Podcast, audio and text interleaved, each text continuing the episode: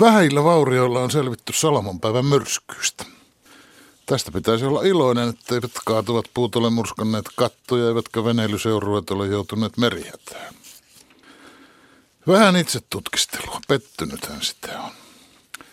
Kun kesämyrskyistä, poikkeuksellisista kesämyrskyistä, kun niistä varoiteltiin jo tiistaina, niin alkoihan sitä odottaa tosi rähinää ja katastrofitunnelmia.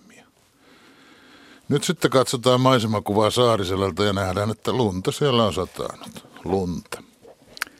No joo. Eihän se uutisnälkäiselle ihmiselle riitä. Se lumikin sulaa hyvä, ettei iltaan mennessä. Tämä on vähän kuin katastrofielokuvien kanssa. Aina pitäisi ylittää edellisen elokuvan erikoistehosteet.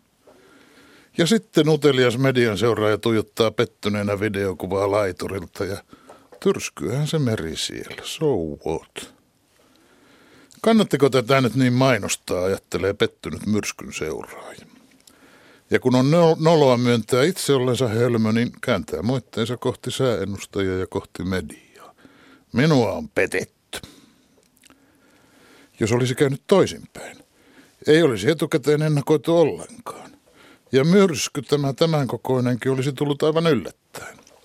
Ja kuplahallista olisi lähtenyt kattolentoon ja mökkiteille kaatunut kaksi koivua. Olisiko silloin syytetty sääennustajia ja mediaa, että kun ei varoitettu? Mikä siinä on, että syyllinen pitää aina löytää?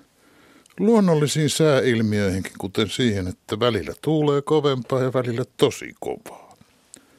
On se niin vaikea myöntää, että emme me säädä säitä, emmekä ilmaa.